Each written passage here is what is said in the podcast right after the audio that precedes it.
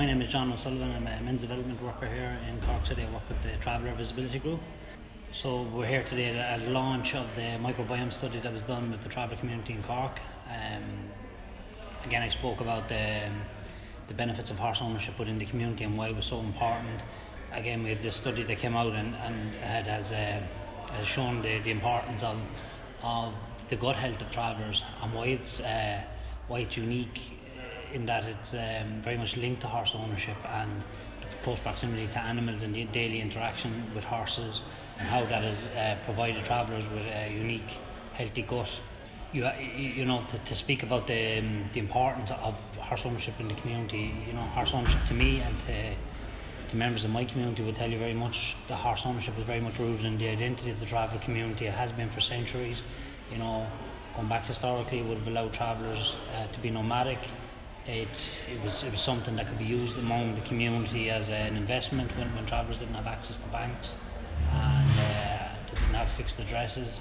You know, um, it was something that could be used, I suppose, in terms of of um, social gatherings for, for, for the community where they would go to horse fairs, where they would, would engage with other families.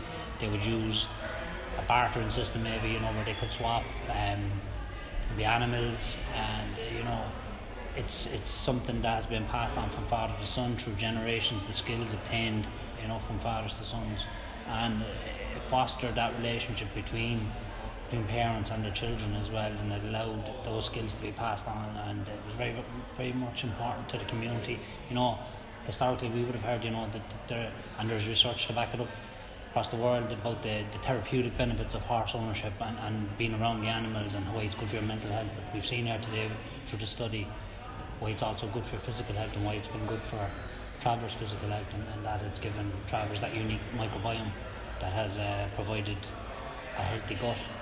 We definitely think there's, there's a need for a model to be developed in relation to horse ownership and uh, whether that be urban-based horse projects, grazing projects, you know, where where young people can learn as well more about um, veterinary care and stuff to do in relation to farrowing and you know animal care and uh, can have a safe space where they can they can keep horses and uh, you know they, they know they're going to be looked after. If they're in, if they're kept within uh, a parcel of land that's fenced off and it's regulated and you know um, and that's all the community are looking for a safe space where they can keep their animals you know that, that that's regulated and it's it's within the, the legislation at the moment that they don't have to fear that when they wake up in the morning that their animals could be gone or they could be impounded.